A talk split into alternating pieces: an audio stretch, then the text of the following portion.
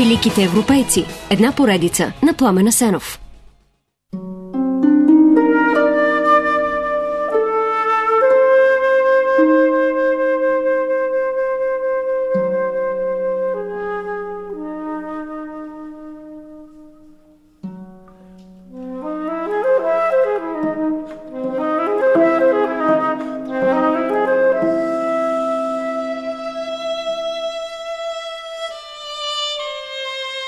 Това е Клод Дебюси с соната за флейта, цигулка и арфа.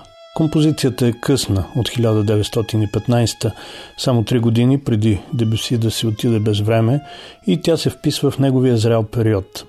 Какво има обаче в тази музика, защо я слушаме?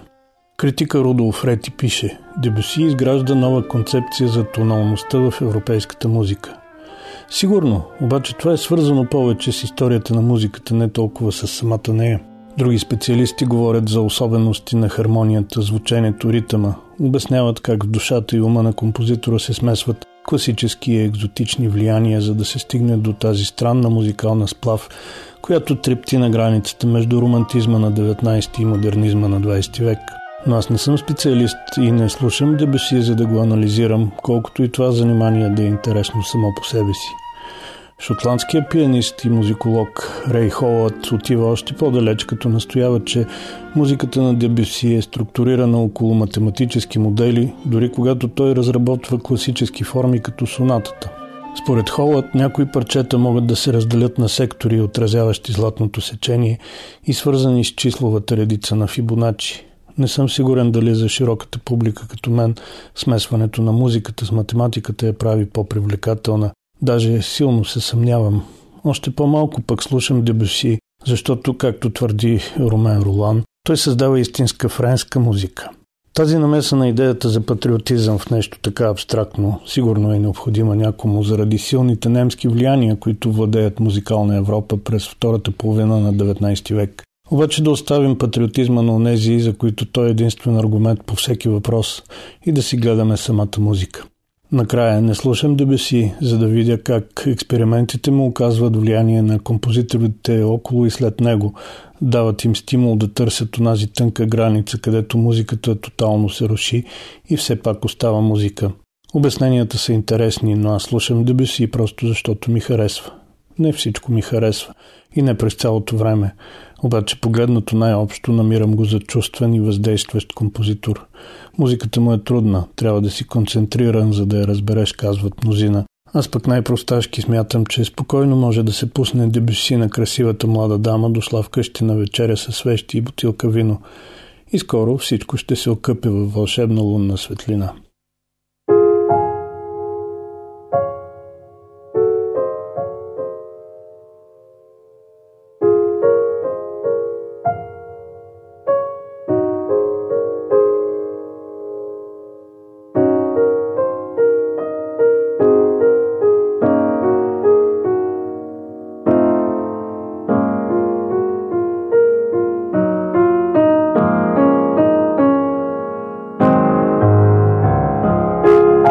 Тази композиция се казва Лунна светлина и има директно предизвикателство на Дебеси спрямо Бетовен.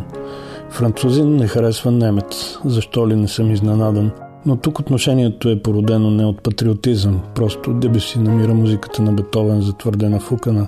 Доста по-сложно е отношението му към музиката на друг немски музикален титан – Вагнер – Дебюси задълго, както и повечето европейци през втората половина на 19 век, е захласнат по Вагнер.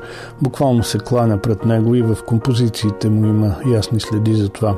Както сам признава, преклонението ми достигна онази степен, при която забравяш дори правилата на приличието. През 1891 у него обаче започва процес на отрезвяване и отдръпване, а след две години Дебюси вече тотално отрича дори възможността Вагнер да има каквото и да било значение за изкуството, като казва Вагнер никога не е служил на музиката, той даже никога не е служил и на Германия. Тази така дълбока промяна на отношението остава необяснена за приятелите на Дебюси, а необяснима и до днес за нас. Освен Бетовен и на по-късен етап Вагнер, другото, което Клод Дебюси не може да понася, са закостенелите схеми, налагани от неговите учители и френските академици.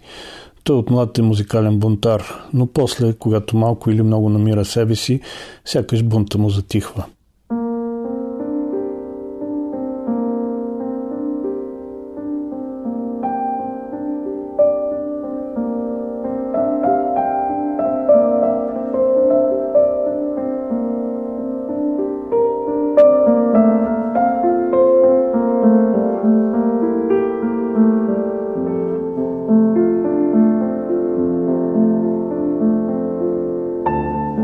Сметка на музикалните омрази, музикалните любови на Клод Дебюси се подхранват от много източници. Критиците му говорят за влияние при него от средновековната и бароковата музика.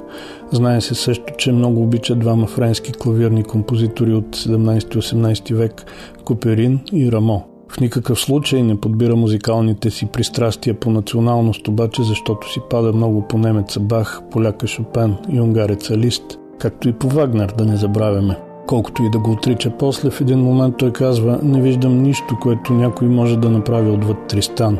След като къса с Вагнер, Дебюси се захласва по екзотични влияния. Слуша, например, Гамелан, един ансамбъл за традиционна музика от остров Ява, който основно използва гонгове и металофони.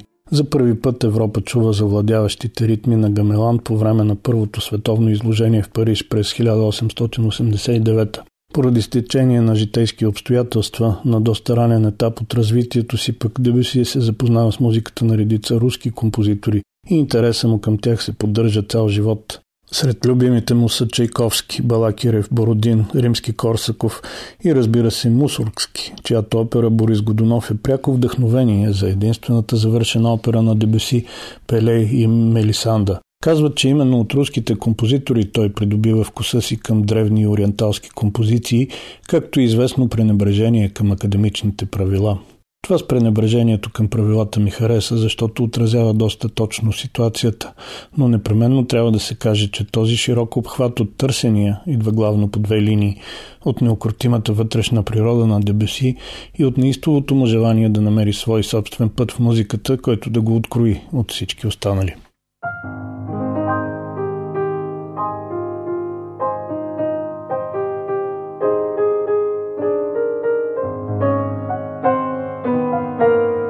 Ако точно тази музика ви кара да се отнесете в мързелив следобед, в който мечтите на един фавен го водят първо през любовни закачки с група нимфи и наяди, а после и до блажен сън, в който най-после мечтите му за еротично притежание се реализират, то познахте. Това наистина е прочутата прелюдия към следоведа на един фавен.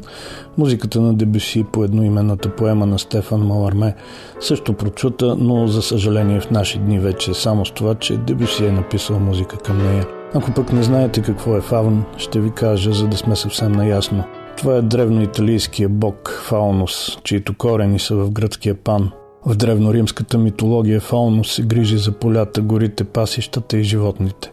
Той има сестра или жена, не е съвсем ясно, която се казва Фауна и нейното име ползваме като название за цялото растително царство на земята. Но май се отплеснаха, всъщност темата беше за еротичното звучение на музиката на Дебюси.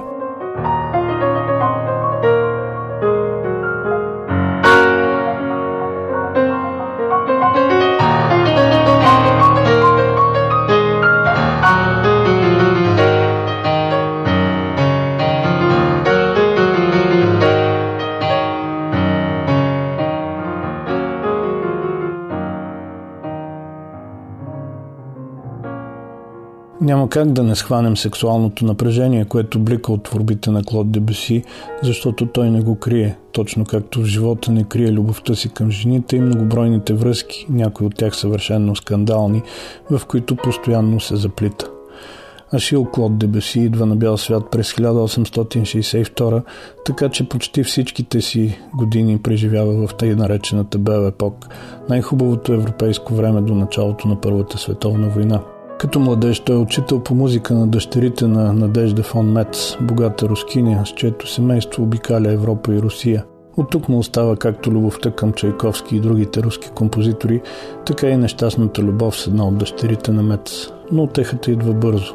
Обратно в Париж, Дебюси започва 8 годишна връзка с Мари Бланш Васние, нищо, че тя е съпруга на почитан гражданин. После пък се заплита в афера с Габи Дюпон, шивашка щерка, но паралелно с това е запленен и дори за кратко сгоден с певицата Терес Роже. Това поведение го скарва с приятели, но още по-голям е скандала, който се развива след като Дебюси изкъсва с Габи Дюпон и се хваща с нейната близка приятелка и модел Розали Тексие. Това става малко или много по принуда. Розали е така хлътнала по него, че заплашва да се самоубие, ако не се оженят. Е, женят се, но тогава той пък е потиснат от нейното интелектуално безсилие и липса на усет за музиката. Затова скоро се захласва поема Бардак, съпруга на банкер и жена с интелект, който му импонира. Двамата заминават за уикенд на Джърси, а когато се връщат, Дебеси пише писмо на Розали, че се развежда с нея. В отговор тя пък излиза насред парижкия площад Дила Конкорд с пистолет в ръка и се гръмва в главата. Оцелява, но скандал е огромен. Докато нещата се разминат, Клод и Ема отиват в Лондон, а когато се връщат, купуват къща и живеят заедно през остатъка от живота си. За Клод Дебюси край идва през 1918, едва на 55. Няколко години по-рано той е диагностициран с рак на дебелото черво. И въпреки, че е един от първите хора в Европа, на които е приложена модерната тогава холостомия, не оцелява дълго. Дебеси е погребан в гробището Перла 6, но в последния си път е доста самотен. В онзи момент немските уръдия обстрелват здраво Париж и на никого не му е до официални церемонии и погребения с почести.